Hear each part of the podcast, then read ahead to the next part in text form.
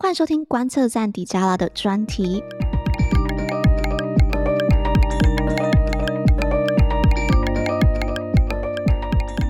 好，我们今天要来讨论一本书，它的书名叫做《美国会为台湾出兵吗》？那是由好人出版社所出版的。那这这本书的作者呢是张德芳舰长。那我们今天邀请到的是中央研究院政治学研究所的助理研究员傅泽明老师。那先请老师跟我们的观众 say 一个 hi 可以吗？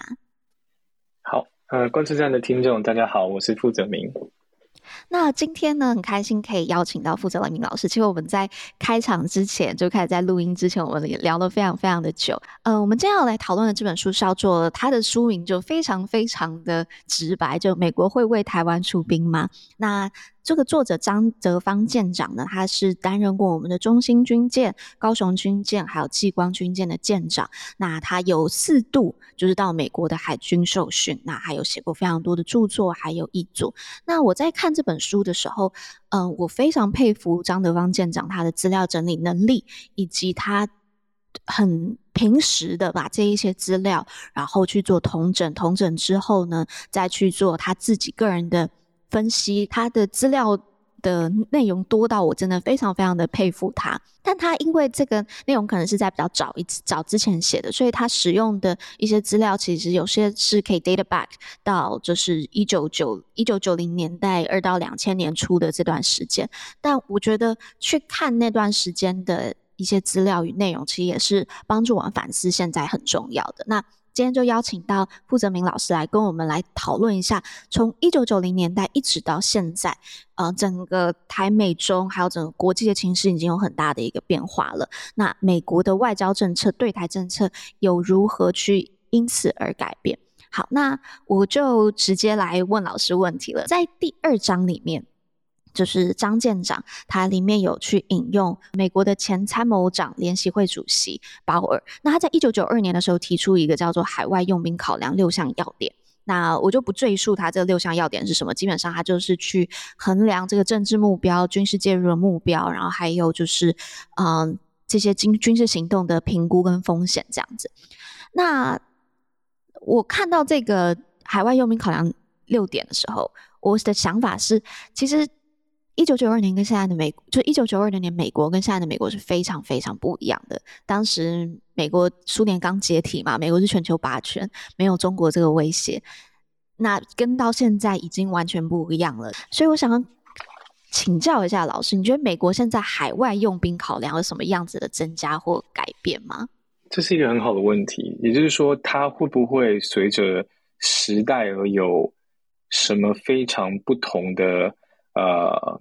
变迁。那实际上面答案是没有什么太大的变迁，嗯、只是说，应该说它的原理原则是不变的。嗯，但是，适用的这些条件可能会发生改变。就比如说，我们今天假设说，我们根据一个决策的原则去决定要不要购买某一个东西，是，但是你的收入可能会发生改变，你的品味可能会发生改变，可是你。比如说，你可能会讲说，他必须要满足我的某一些就是条件之后，我才会决定要不要购买这件事情。所以，只是你的可能，我刚刚讲你的收入可能品味可能会发生一些就是参数上面的变化。可是那个有一个原理原则在，待会我们会讲原理是什么？有一个原理原则在，然后你根据这个原理原则去决定你的政策选项，这一点是没有改变的。所以，如果你去细看九二年的话，其实某种程度上我更喜欢就是。可能在九九年，就是 Bill Clinton 他所列出来，嗯、但其实跟可心这边所提到的，包括在一九九九年提出来的，其实我是觉得大同小异。他大体上面所想要表达，就是第一，如果假设今天美国真的要选择在海外出兵的话，他一定必须要涉及到是美国的核心的利益。我们如何可以得知得知这件事情？比如说在二零二一年的。拜登他们政府呢，他们有提出了一个政策文件，叫做 International 呃 National Security Strategic Guidance，在这里面就有讲到，美国的核心利益是有可能被破坏，那我们才去需要去思考说有没有必须要运用这个军事力量的这样的可能性。那当然，他们就会讲到说，我们呢，如果假设使用到军事的话，这个一定必须要是一个负责任这个使用。那他们也提到说，而且呢，其实应该要以外交为优先，军事应该作为是一个不得不祭出的手段时，才真的被使用。那在二零二二年，同样是拜登政政府的 National Security Strategy 当中，他们一样提到，就是说他们不会用军事的实力去，比如说改变其他国家的政权啊，或者说重新去塑造一个国家的国内社会。嗯嗯。但是他们什么时候会用武力？就是如果假设他们认定到美国的 National Security Interest 受到了威胁的时候，他们这时候就会考虑。那他举了一些例子，比如说，假设我们的他这里用的 term 是 partners，我们的 partners，我们如果要帮助他们去捍卫他们的领土，to defend their territory from external and terrorist threats。如果假设我们的一个有盟友，他的这个领土受到了外部势力，甚至是比如说恐怖组织的一个威胁。我们就可能会考虑是否要使用武力。如果假设他我们的盟友受到威胁这件事情，它就是美国核心利益所划定这个范围。那所以你会看到是他们当中还会去讲到说，你应该要去评估一下，就是手段啊，跟这个成本以及最后达到的目的这些东西，这些都在就是包括在一九九六年提出来的，就是比如说力量是否可以达到这个目标，要付出什么代价，然后有没有评估过就是。就是利益跟风险，基本上就是要求你去做损害跟利益的这个比较，所以你会看到是，其实我之所以说没有改变，就是来自于说你会看到，就是第一有没有符合美国的核心国家利益，然后他在比如说国家安全上面受到一些冲击的话，我们就必须要去思考说，呃，出兵就是一种可能性的，但是接下来去评估的是，在众多的政策呃选项当中，是否现在。用兵已经变成是一个不得不祭出的手段。如果假设有其他的方式的话，我们可能会优先呃考量其他的方式。嗯嗯、所以，那么目前上面，他们也是不会希望用大炮打小鸟。这是一个在法律上面所讲到一个比例原则。所以，如果假设到你涉及情势，你发现到说在这个情势底下，你不得不考虑使用武力的时候，你做好损益的评估，认为这样子的风险。这样的成本是美国为了捍卫它核心的国家利益所必须要付出的话，那就去吧。嗯，所以我会觉得，不管是九二年鲍尔所提出来的，是九九年一九九九年，呃，克林顿所提出来的，甚至我刚刚所分享的，呃，拜登政权二零二零年跟二零二二年所接触的这些原则，我认为它的就是核心的价值是没有改变的，只是说具体的。一些文字啊、wording 那些东西，他们有就是调整过。那所以，如果你说有改变，对，呃，一些细项可能有一些就是操作性定义上面的不同，嗯嗯嗯、但是我觉得大原则、大方向是不曾改变过的。所以我觉得这样看下来，就是鲍尔提出的这个用兵考量六项要点，它比较像是一个帮助你分析事件的一个原则跟跟架构。那但是在当下的一个时事，嗯，整个国家环境，他们如何考量核呃核心国家利益？那个核心其实都是会变动。例如说，以前可能对于印太是没有这么的重视，现在对印太非常重视。那以前可能是亚太，或是以前可能是在嗯，或者在九一过后，它的这个核心可能会是针对这个呃 terrorist，就是嗯恐怖主义。但之后它的核心会转向成现在有可能变中国，所以。嗯，它的架构考量架构都是没有改变的，但是在不同的国际情势下面，还有美国的这个价值观排序有可能会有一些变化之下，那它的这一个果可能就会有一些不一样的，嗯，就会有一些不一样的成果出现。那刚才老师有提到这一个呃出兵的这个部分，那我就想要接着问，就是在。第九章这本书里面，他就有针对，就这本书它的书名就非常直白啊，美国会不会为台湾出兵？那他呢就针对美国，他要怎么去介入？那老师呃张舰长他就有根据一九九六年的这个台海危机的美军行动，他提到说，以兵力展示的方式介入，可能还是美国的主要行动选项。那我这边会想要有有两个问题想要请教老师，就是。这个以兵力展示的这个行动，它是如何去反映？像刚才老师提到的，就是保卫核心国家利益，美国的核心国家利益。然后到现在，还是您还是觉得，就是兵力展示是美国会主要的行动选项吗？所以刚刚可心问了两个问题，第一个问题是说，呃，这个为什么那时候九五九零年台海危机的时候，美国选择以兵力展示的方式介入，他、嗯、是怎么样去套用我们刚刚所说的这个大的原则，最后得出了我们应该用兵力展示，而不是比如说其他的一些政策选项做呃采取作为实际的政策。所以呃，我觉得最重要的原因哦，来自于首先第一个，我们可以先讨论的是为什么在那样的一个时空背景当中，因为我们都知道美国最后选择了兵力展示嘛，所以很明显的是在第一个要件，也就是呃有没有这一个像这一个事件有没有冲击到美国的国家利益这部分，这个检验是通过的。那我们就要去追问了一个问题，说，所以在那样的情况底下，为什么美国会觉得这跟它的核心利益有关系？那这就不得不提到说，美国的核心利益的其中一个成分，一直以来都是。两岸问题不能够用就是非和平的方式嗯解决嗯，OK。那至于在不同的这个时期的话，可能会对于内具体的内涵跟操作会出现一些就是不同的呃改变。但是对于这个两岸问题的解决，一定是要在一个和平的框架底下去处理，这是美国核心的一部分。所以你会看到九五九六年，因为李登辉前总统去。呃，自己的母校 Cornell，然后给了一个演讲，民之所欲，常在我心。然后，呃，后续所引发出来的一系列的这个争议，我们可以看到是那个时候所谓的飞弹危机，对于美国来说就是一种，呃，中共呢意图用一种强制性的手段，对，来去，呃，你可以说是破坏，或者至少是挑战了台海现状的一个做法。而这在当时被认为是冲击到美国的国家利益。可下一步我们可以问问的是，美国可能有很多的呃选项可以选择。这个 menu of options 其实有很多，美国也可以选择，比如说呃直接在呃亚太的地方部署更多的这个军力。或者美国可以选择直接用兵力展示，或者美国可以做其他、其他、其他。那我觉得那在那个当下，其实最重要的一件事情是，美国希望能够让呃中国不要进一步的升级这个危机。对，所以它最主要目的是要 deter，所以它的这个 deterrence 就是它达到 deterrence 这个效果，就是他当时的这个考量。所以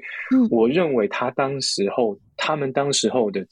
判断是用兵力展示的方式最能够展现美国要捍卫台海和平的决心。这其实某种上也符合了国关理论当中一些文文献当中对于怎么样可以展示你决心的一些文献讨论。也就是说，在危机的情况底下，如果假设你选择就是展示你的火力，那么往往都会被就是一个国家觉得哦，你的 result 其实是不敌的。所以我认为这是当时候美国。判断之后选择的一个政策选项，他们不认为就是其他政策选项，呃，大致上有两种可能性。如果假设说你是比兵役展示更弱一些，那么他们可能会觉得说，对，没有效，中国反而会去呃指引你的决心。嗯，可是如果假设这个药下太重，那就是不需要，因为我们实际上面现在想要达到的目的就是贺阻，然后让这个危机能够进一步的降级。嗯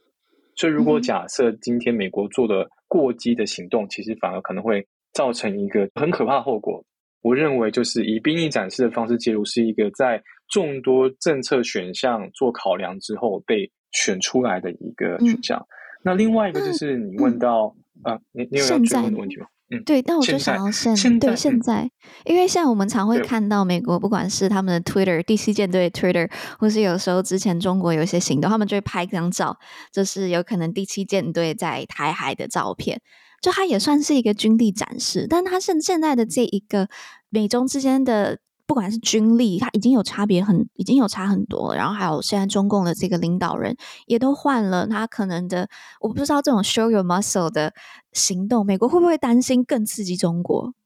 嗯，我觉得现在我们分两个层次去讨论，一个层次是说，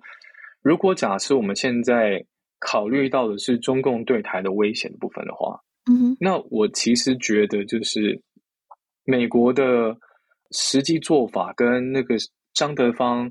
舰长在书中所提到，他主要提了三个：加强对台军事援助、武力展示，然后还讲到一个提升亚太地区前沿的驻防武力战备。嗯，嗯，我觉得这个东西是不会有什么太大改变。原因是因为，其实这也就是国关文献当中经常讲到说，如果你面对到一个可能的威胁，但是是一个还没有实现的，它就是一个未来可能会爆发的一个火山。嗯，它是一个就是活火山，但是我们现在还没有看到它的爆发，但是它爆发是一种可能性，你必须要去为这种未来可能性做好阴影。甚至如果假设。你把它看成是，哎，它是有可能会在未来的某一个时间点，呃，选择使用武力。所以你要做的事情是，让它做出来的盘算是，使用武力是不符合损益的比较的，使用武力是不划算的。所以你要去改变它的这个 calculation，嗯，所以他才会讲说，哎，比如说你可以加上对台军事援助啊，或者做一些其他东西。我觉得这个不会有什么改变。反而是，如果假设我们今天讲到是这个危机进一步升级，变成是可能有一个直接的军事武力的攻击的行动的话，嗯，我觉得这个东西倒是可以去思考的，就是美国会不会出现了一些想法上的改变？我觉得这个是一个很难解的问题，也是现在有一些不同的讨论，我可以把这些讨论分享出来。那一种讨论是他们。觉得美国呢，就是会选择在比如说台湾，不管是台湾在什么样的情况下被攻击，比如说，嗯，有可能台湾根本没有做什么事情，但是今天解放军觉得自己准备好了，所以他们就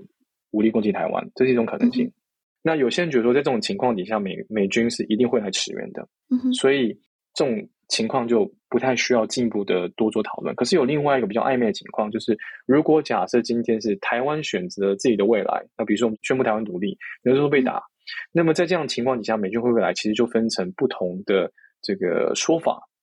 可是，一般情况下都是觉得说，美国这时候会想比较多，会想比较久。跟第一种情况比，这种情况是台湾在没有。挑衅的情况底下，他甚至说没有在实现著名自觉这个权利的情况底下，总之就被攻击了。那这个地方大家通常的共识是，美国来的机会一定会比如果假设是台湾宣布独立所导致战争，两个 scenario 相比的话，第一个 scenario 美军会来的几率是明显高于第二种。所以有一派是觉得美军一定会来，只是说那个来的条件可能会有一些调整。现在出现的一个新的一种讨论是。其实我们今天讲说美国的介入啊，或者说美国的这个驰援、嗯、驰援或者介入，其实并不等同于一定会派军队来实质的呃跟台湾一起作战。有一种可能性是，乌克兰呢，乌克兰我就给你军援。对，这个也是台湾必须要去 entertain 的一种可能性。嗯，理由是因为虽然我们大致上可以去想象，就是说台湾的重要性是比乌克兰高的，这其实我也同意。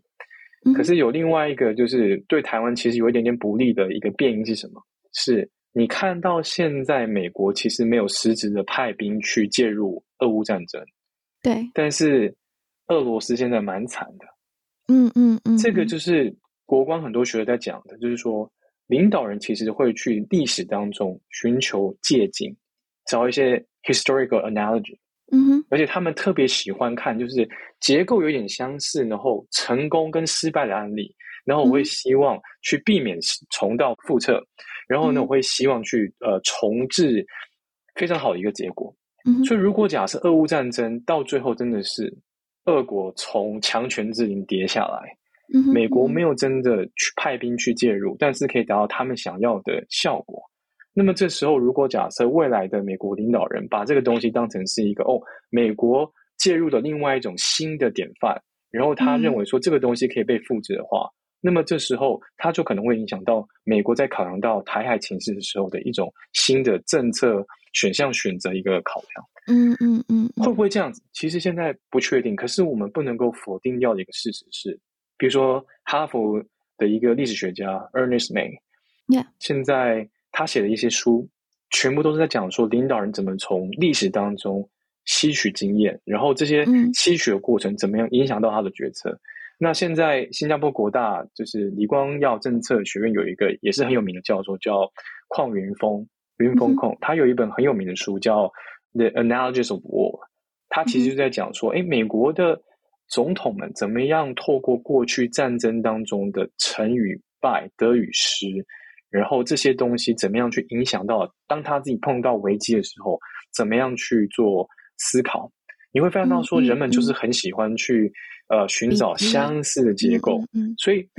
我们当然会希望，如果假设今天这个台海有事，然后美国一定会来。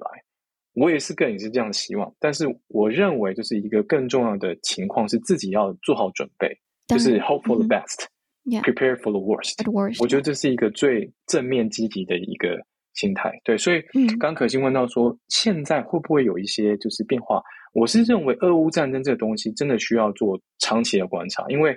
这时候最需要进一步锁定的这个重点就来自于说，到底美国的决策者。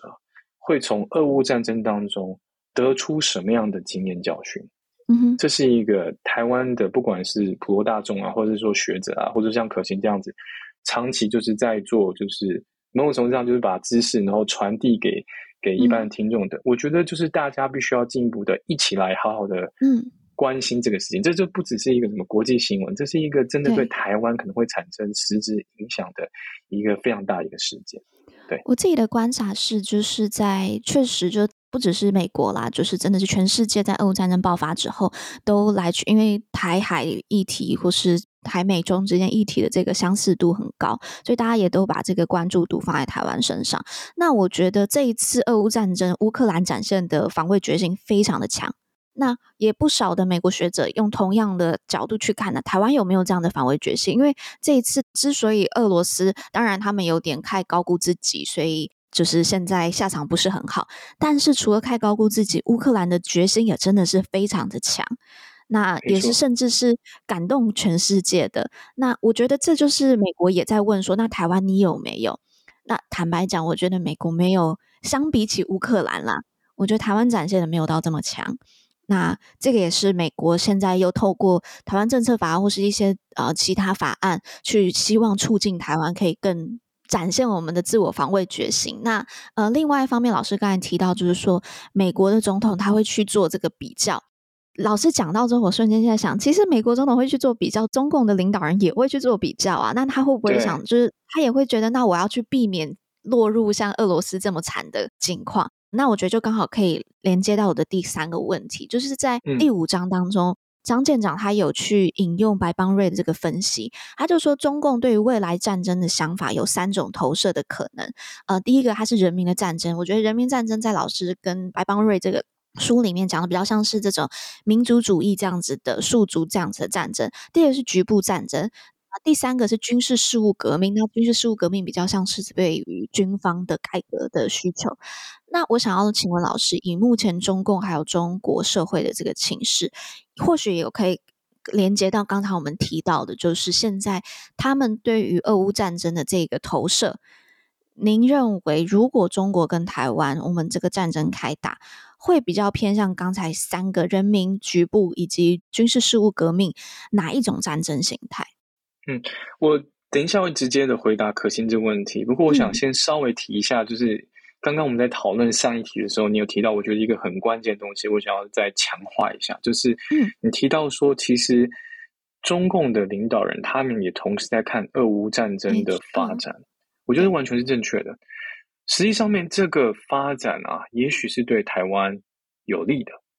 为什么？因为他会看到是你不要轻启战端，你可能会觉得说，哎，我们之间存在的权力不对称，对，对吧？然后不管是在经济还是在军事实力上面，台湾都显然不是中国的对手。但俄罗斯可能在开启了俄乌战争之前也是这么想的，对。所以某种程度上面，我完全同意，就是说中共的领导人他们目前啊，直接的就是用很轻率的方式去。侵略台湾，我觉得这个几率实际上，因为俄乌战争，所以是应该要往下修的。的，嗯，对。我现在来回答你刚刚的问题。我觉得未来哦，应该会是一个比较偏向局部战争，加上军事事务革命。所以，所以没有人民战争。我我不觉得，我不觉得。但是他们现在把民族情绪就是炒作这么高，而且我甚至还有一点把。人民当成武器，就是让他们小粉红啊，不管说是在在网络上面这样作战，所以老师觉得没有人民战争的这个，我觉得不会有这个东西比较偏向于他们在做内部的资讯控制，嗯、或者你可以这样讲，就是说每一个政权，嗯、特别是独裁政权，因为他们有一个民主的一套程序，比如说没有正当性，对，所以比如说在民主，如果假设你对一个人不满的时候，你可以把他投票投下台。对吧？嗯、你让他所属的政党的席次减少，或者你让他的后继者没有当选，或者比如说一个人要连任，你不让他连任成功。所以在民主的这个体制底下，其实人民宣泄不满的管道也比较多，而且比如说在民主社会当中，也保障人民结社集会的自由这些东西。所以对于这个政权的不满，可以用很 constitutional 的方式去宣泄掉。嗯嗯、可是独裁国家不是。所以很多时候，就是你刚可心刚刚讲到的东西，我觉得比较像是那种，哎，他们总还要有一些就是宣泄民众啊对于政权不满的一些管道，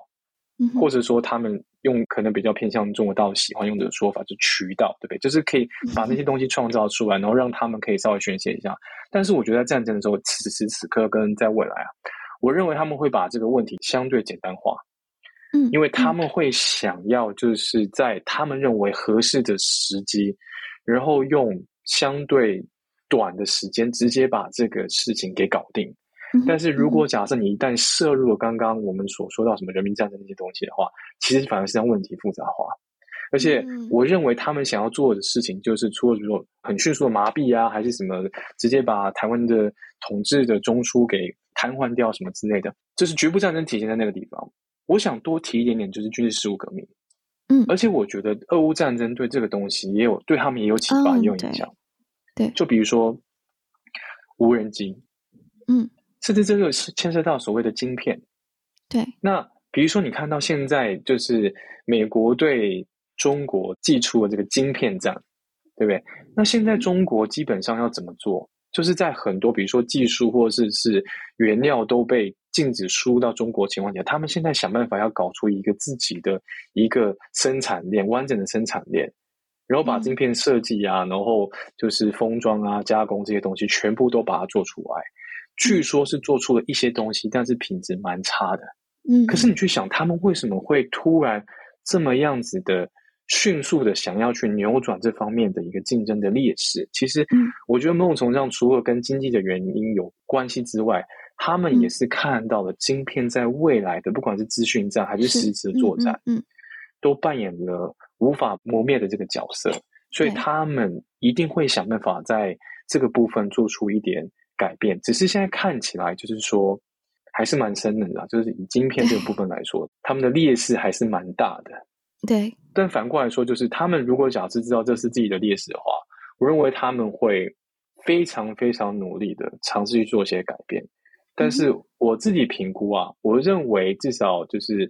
呃，比如说台湾现在是在以美国为首嘛，比如说美国，然后加上了英国，主要是设计的部分，然后南韩的三星，台湾的台积电，然后加上就是比如说就是荷兰啊，然后加上美国自己。这一个完整这个产业，嗯、我认为它至少还可以领先个二十年，应该不是问题。嗯嗯嗯。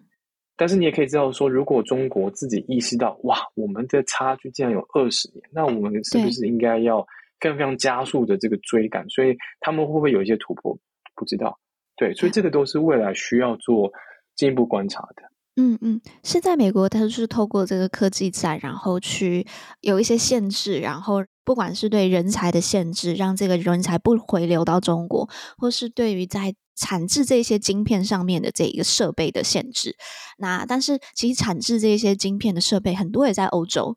所以就是现在，美国也很希望把这些欧洲的盟友把它拉起来，你就不要把这些就制造晶片的设备给到中国，然后希望去牵制一下中国这个发展晶片的能量。但是就像老师刚才提到，说真的，如果中国真的是卯起来了，虽然我们知道现在距离很远，但是我们也没有办法确保，就是说多快可以追上。就我们也要不断的往前。那我觉得这次就是俄乌战争也让我们看到，就是在于。不对称作战上面，什么样子的军事武器可能会更加的有用？那当然，这个中国也都在都在观察。那接下来问题，我想要比较专注在台湾身上，就是第七章里面张舰长还有提到，就是台湾战略价值是由外在的这个国际情势决定的，那台湾自己是无法去智慧。那在第九章的时候，他又提出了，他这样他觉得要让美台中三方形成一个风险社会的共同体，然后透过利益的这个连结，去确保台湾的安全。其实我觉得也好像还蛮有道理，就像现在这个晶片也算是一个利益的连结。嗯、虽然我常会讲，好像细盾这种这种用词，但好像也确实是透过利益的连接去确保台湾安全。就是我想要请教老师，你觉得？您是否同意这样子的一个论述？那还有就是台湾没有办法智慧这样子论述，您是否同意？那在现在典范转移，就是张舰长在写这本书的时候，呃，在做这些资料整理，有可能是二十年前的时候。那现在典范转移之后，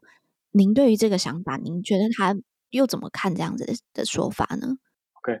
首先我会很小心的使用“典范转移”这个词，嗯，因为通常如果讲到典范转移的话，通常就比较不会改变，但是我自己的倾向可行度是，现在很多的情势是对台湾是相对有利，所以我们如果假设去通过刚刚符不符合美国核心利益的这个检验是会通过的，但是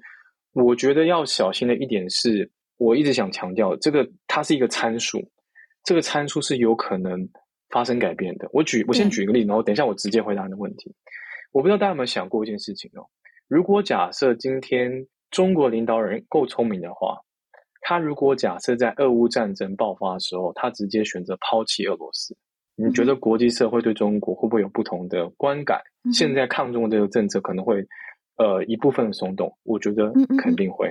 嗯嗯、那比如说，再举个例子，有一个就是学者叫做 Stacy Goldhar，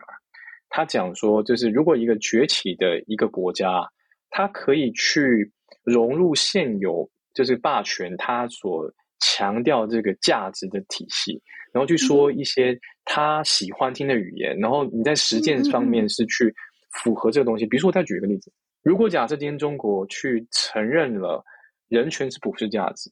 而且再假设他们愿意做出一些改变，那你认为就是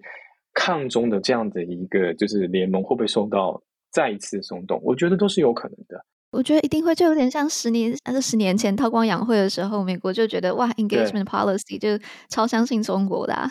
对，所以这就是我想强调，就是说比较保险的做法是不要把它想成是一个典范的转移，而是一个现在参数会不断的进行变化，但是现在刚好台湾呢就。处于一个目前参数的变化是对我们相对有利的，可是我们还是要很小心，因为我们不知道参数什么会发生改变，所以我们永远都必须要自己做好准备，才不会在参数如果突然不一样的时候，那如果假设美国这时候因为参数不一样，所以进行了政策上的改变，让台湾来猝不及防的话，我认为这是对台湾安全的一种挑战。我接下来回答你的问题，嗯哼，第一个是张舰长等于做了两个论断，第一个论断是。台湾对于自身的战略价值是完全无法智慧的，它纯粹就是由外部的情势来决定。我觉得这个东西讲有点太过了。我可以接受的是，战略价值很大程度上面是由外部情势决定的，这是没有错的。可是通常一个行为者他的政策选择会去影响到他在另外一个国家或者人眼中的。价值的可能性，嗯哼，比如说，如果假设今天是一个跟美国在战略上面高度协作的台湾，跟一个比如说不是很配合的台湾，比如说举个例子好了，一个被美国在眼中看起来是一个 free rider 的台湾，嗯，跟一个自我防卫意识很强的台湾，这个在美国的战略价值的判断上面会有不同，绝对会有不同。为什么？我们回到一开始可心有问过的问题，嗯、你那时候讲的就是 Bauer，然后我后来又点出了 Quinton，他们当中都有提到一个东西。如果假设你今天要美军去介入的话，我们要去评估美国的损伤会有多少？其实基本上是 casualty 嘛，美国的大兵会死多少人？我们又可以成就什么样的价值？美国大兵会死多少人？这其实某种程度上面一部分也是由。美国要去捍卫这个国家，自己愿意出多少力，出多少钱，愿意成就多大牺牲而被影响的。所以如果假设今天台湾有不同政策选择，我认为会直接的影响到他在美国眼中战略价值的判定，所以我才会觉得张舰长讲的这一个东西有一点太太决绝了。其实某种程度上面，你自己的政策选择是会去影响到你在他人眼中的战略价值的。这是第一。第二，风险社会，这是呃一个德国的社会学家 Baker 他所提出来的。后来英国的算是一个政治哲学家或者政治理论家 Giddens，呃，他有再进一步的把它发扬光大。可是我自己会很小心这样一个论述，因为通常啊，这样的一个风险社会的概念，通常是出现在现代化所导致的一些危机，然后去描述说，哎，在这个风险社会创造出来，然后比如说它有一个系统性的风险，或者说其他的一些制度性的风险，然后我们怎么样去应对？但它通常有一个前提，就是这样子一个风险，就是大家都可能会有一个 risk 要承担，可是这个东西是一个共同的风险。共同的威胁，也就是说，其实大家很多时候那个利益是 compatible，是合致的。也就是说，我们之间的利益是相较之下是协调。比如说，我们可能都希望社会上面在贫穷线以下的人可以得到更多的照顾，因为这对大家都好。类似那种东西。所以，所以比如说资本主义失灵底下，风险社会的其中的体现是，可能有人在贫穷线以下，他们的生活会受到很大很大的就是挑战。那这个东西会造成一些什么社会问题？嗯、所以这是风险社会下的一个东西。然后如果解决了，对大家可能都好。对，我自己觉得说，就是美中台，然后强调或者说两岸这个情势啊，它跟风险社会的 assumption 有一点点不太相容的地方是在于说，如果你仔细去思考的话，美中台这个东西，其实大家想要追求的，如果你是说利益来讲的话，其实有的时候是不相容的。嗯嗯嗯、举一个例子来说，主权议题方面。两岸 就是不相容的。对。那如果假设，比如说美中，呃，你说它可能有些地方可以合作，比如说在呃气候或是气候变迁，嗯，对，或者比如说，假设有人说这个恐怖主义没有那么强了，但是他们可能 maybe 还可以在恐怖主义的这部分有一些合作的可能性。嗯、可是如果假设你说领导权，那这个东西就显得好像就是说，它必然是一个相对零和的一个东西。所以，我想表达就是说，我觉得我们要去意识到的一件事情是，就是说，我们一定有一个可以 bargain 的一个可以谈判的 range 存在，但是我们同时也必须要去了解的一件事情是，有的时候。两个行为者之间的利益是不太合致的，这跟风险社会底下那种我们可以共同因应共同的风险、共同的威胁这个东西会有一点点不一样。所以我自己是觉得，就是我不会太相信这样一个风险社会共同体这个东西，因为他们某种程度上面，你想，它是共同体这个概念，通常会指的是他们还可以形塑出一种、形成一种共同的一个 identity 认同。就比如说，哦，我们都是在这个文明社会底下，然后受到了现代化或者是资本主义冲击，所以我们有很多的问题需要去共同应应。那我是很难想象说美中台会有一个这样的一个 identity 产生，然后会有一种这种休戚与共的，我会觉得那有一点困难。对，对，所以我自己是觉得，就是可能可以用不同的。方式去理解这个东西，比如说，我就自己比较喜欢去思考的一个框架，比如说，可能是国关当中所讲的一个安全安全困境。对对，我就觉得安全困境可能是一个更好的理解，所以我们可能要问的问题是说，在这个安全困境的情况底下，那你怎么样去，比如说在呃相对安全的情况底下，能够降低敌意啊，或者说你要另外做一种思考，就是在安全困境的情况底下，怎么样能够确保说 deterrence 还是。呃，有效果。嗯、对，我会用这种方式去思考，呃，美中台的这个问题。嗯，我也想到，就是最近美中之间在，嗯、呃，不管是这个 supply chain 上面这个脱钩，其实某一部分上面好像也是在展现，嗯、呃，他们。未来要形塑一个，我指的是美中，如果要形塑一个风险社会，其实是比较困难的。但是台湾跟美国现在好像有在形塑一个风险社会，因为就像我们的这个台积电跟美国的这个 Apple，台积电的这一个呃安全性，也跟美国的这一个 Apple 的，或是他们这些呃科技业的这个先进程度的的进展是有很高度的相关，是直接影响的。所以美台之间好像这个风险社会。有形成，但美中之间有可能在是脱钩。所以如果他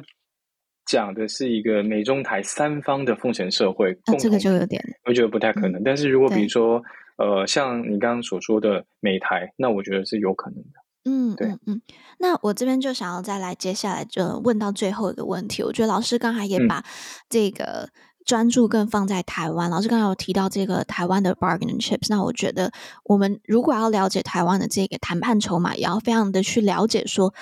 国际怎么看我们的？那我在看这一本书的时候，看到第九章，那他提供的一个资料呢，是二零零二年的时候，美国提出的二零零三呃外交关系授权法案。它里面说，对台转移军备及相关服务时，应视台湾为一九六一年援外法六百四十四节所称之非北约主要盟国。那时候我看到这句的时候，我就有点惊讶，就是他把台湾在二零零二年的时候就把台湾视为是 non-NATO allies 了。那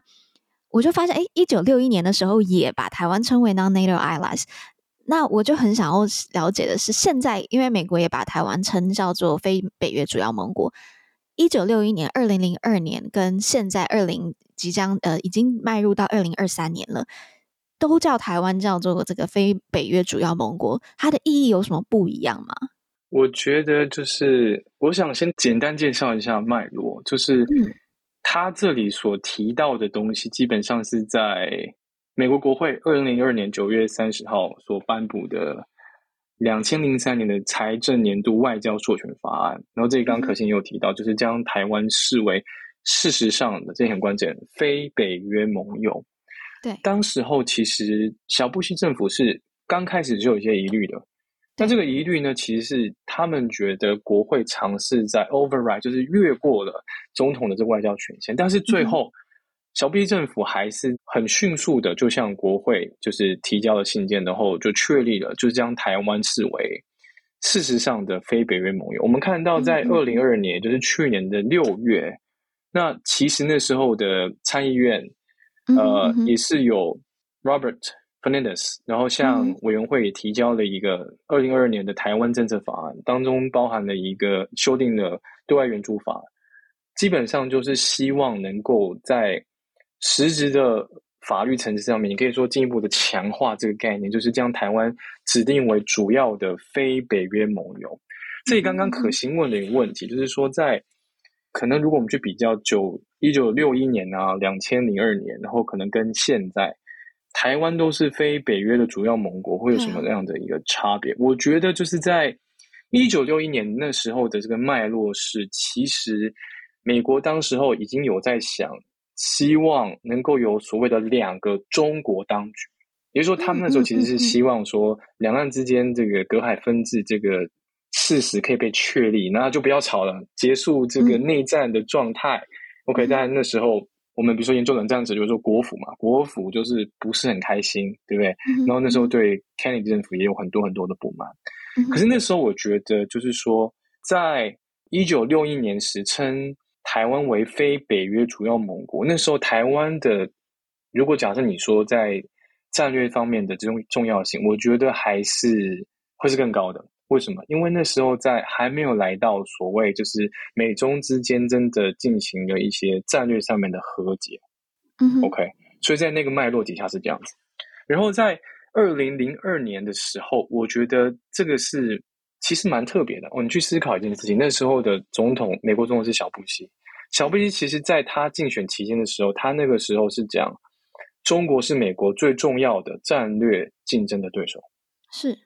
然后后来，两千零年发生一件事情，九一爆发了，所以你就会看到是，哎，这里呼应了我们刚刚所讨论到一个东西，是美国划定国家利益的方式是可能会发生改变，改变，因为在他竞选期间的时候，嗯、到他刚上台的时候，其实面对中国挑战是一个核心国家利益的一部分，嗯、可是接下来很迅速的这个东西就让位给了打击恐怖主义，所以美中的关系就迅速的，因为他需要、呃、稳定下来。中国的帮忙跟他一起打击恐怖主义，包括那时候也包括北韩，就他们对，嗯，但至少看刚讲到两千零三年，两千零三年他也并没有否定掉国会的这个尝试，是。所以你可以把它想象成是说，在零三年的时候，至少台湾的这个战略重要性是没有被否定掉的。当然跟一九六零年比是没办法比的，但是那是因为时空脉络的不嗯哼。好，那我们现在再讲到时至今日，二零二二年六月，就是参议院又有人提交新的东西出来，新的法案出来。那这时候的这个意义呢？如果假设，比如说你用现在跟零三年比的话，我会觉得台湾在美国眼中的战略重要性是有提升的。嗯哼，这很明显是有提升的，而且你也会看到是台湾逐渐成为美国大战略思考的其中一个重要的环节。嗯，我现在觉得，就是我先不论那些提供台湾就是军事贷款啊那些东西，然后提供武器这些东西，我去讲一个我最近非常非常关切的，跟晶片有关的。你很难想象，当美国决定要在 Arizona 完整的建构这一个晶片的产业链的时候，嗯哼，他比如说，你看哦，他其实也可以就选择三星嘛，然后再选择一些欧洲的厂商，然后选择就是看那些需要的 pieces 有什么，他可以丢掉台湾啊，但没有，台湾今天被视为是很重要的一部分。当然，你说什么台积电是不是完全完完全全的心甘情愿去？如果以在商言商的角度的话，不太可能。为什么？因为营运成本真的会高出两倍、三倍。嗯，对。所以以商业角度来说，它不是一个很好的决定。可是你要反过来想一件事情：美国今天会用，你看，美国基本上通用汽车，然后福特他们的车用晶片，哇，那个需求是非常非常可怕。它基本上等于是用这个东西当成是它的一个 bargaining chip，跟你讲说，你就来吧。Arizona、嗯、Phoenix 的地方呢，气候非常的干燥。之所以会选那里，就是因为气候很干燥，所以它有至于晶片的生产。它不至于就是因为气候很潮湿，所以让晶片受潮啊，然后产生一些问题。嗯、美国在这里弄出了一个晶片的生产链，完整的生产链。然后呢，它让三星跟台湾，不管厂商愿意或不愿意，它让这个地方都设立起来，提供。援助，我们其实现在还在等啊，就是说美国到底给台积电多少的帮助，其实我们还没有具体的看到那种完全确切的数字。不过可以确定一件事情是，嗯、他们是出了不少力的，否则是其实台积电大可以说，呃，这种不可能，这是一个我完全无法负担的一个东西。想要台积电去的不止美国啦，还有德国，什么都想要台积电去，但台积电会去美国，也有它的的 incentive side 啦。对。所以我会看到的是，台湾现在一样是非北非盟友，但是它的它的重要性的确是比零三年高的。不过，嗯嗯、这我又有点想要泼一点冷水，就是说，这个也不代表就是说台湾的战略重要性就真的，比如说是在美国所有可能会需要援助的国家当中是最高的。我不我不觉得，因为现在就是中国是一个首要的威胁，所以。台湾就必然是在所有的，不管你是比如说条约的盟友、非北约盟友或者其他的框架里面是一个最高。我觉得在条约盟友之外，其实美国跟以色列的这个东西，其实美国把以色列是放在一个不同的位阶。嗯哼，这个位阶就是在二零一四年的时候，美国跟以色列有签订一个美以的主要战略伙伴法案。嗯哼嗯哼，在这当中呢，实际上面就是它比非北约盟友的分类是更高一层的。嗯哼，在这个层级当中呢，它是额外增加了防务以及能源方面的资源，甚至他强调，而且就是有一些什么商业呀、啊、跟学术的合作，而且他强调说，美国必须要增加在以色列如果发生战争时的，强调说要有一些战争储备嘛。他们认为美国在以色列战争储备必须要到十八亿美元。这个看起来是一个最高的这个 level，对。那美国现在对台湾的，你如果假如说投资啊，或者说这些准备还没有到那个地方，但是就是应该这样讲，我希望提供给听众或台湾民众一个更精准的一个对台湾自己现在在美国眼中战略价值一个定位，一个更精准的评估，就是说我们还没有到达以色列那种程度，因为你如果去比较那个条款的话，的确是不一样的。但是也不要妄自菲薄，我们已经比起很多。可能也需要帮助的国家要好很多了。美国现在不管，比如说你看台积电也是有过去了，然后不管是什么呃军事上面的贷款，或者说未来进步的这个军售啊，然后甚至比如说呃美国会有官员来台湾，然后进行一些就是合作这些东西，实际上面虽然没有到以色列那种程度，但是比上不足，比上不足，比下是超有余了。所以这也都是一个对于台湾来说是一个比较正面的一个发展。所以某种程度上面，我就是觉得说，呃，如果假设你要做定位的话，明确的做比较就会是一九六一年还是最高的，但是接下来就是到了现在.然后绝对会比两千零三年高。那如果假设你要做一个跨国的比较的话，就会是比起很多美国应该也要垂怜的国家，没有美国可能不理那些国家，但是美国不太会对台湾就是置身不理。但如果继续往上比的话，我们现在有看到一个最高的一个标准，那个国家叫做以色列，台湾还没有到那个地方那快，但是未来会怎么样，我们还就是必须要做很多的观察。嗯对，我有点想到是，好像在嗯阿富汗事件，就是二零二一年八月的时候，美军撤离阿富汗，嗯、然后那时候台湾就出现很多的嗯对美国的怀疑嘛，觉得美国的这个盟友是不可信的。那当时美国国安顾问苏利文他就直接出来就说。啊、呃，我们对盟友和伙伴的承诺是神圣不可侵犯的。然后，我们对台湾和以色列的承诺一如既往的坚定。那时候，我们就看到，天呐，竟然把台湾跟以色列有并列。嗯、当然，我觉得刚才老师还是有提到，就是像刚才十八亿的这一个军备，呃，我们目前还是没有办法去比较。但确实是，我觉得台湾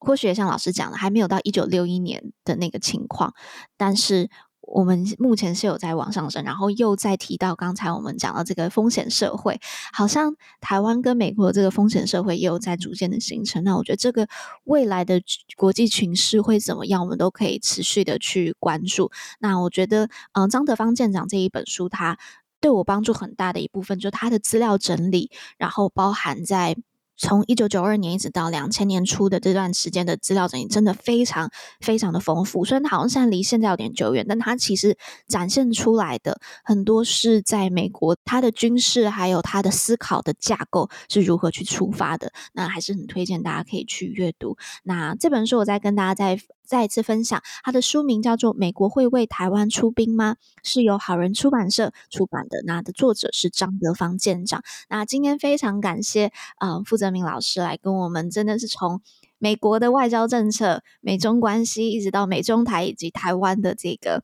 对外政策，都做一个通盘的一个讨论。那真的很谢谢傅老师。那我们就期待之后再访问老师。大家也可以到我们的 Instagram。那有机会可以抽中这一本书。那大家就是在我们的 Instagram 的 Po 文下面回答 Po 文的问题，那就有机会可以抽中这本书。好啦，那我们今天的节目就先到这里。那也谢谢，再次谢谢傅老师。那我们就在下一集的节目再跟大家见面了。好，拜拜。好，谢谢葛青，也谢谢大家。拜拜。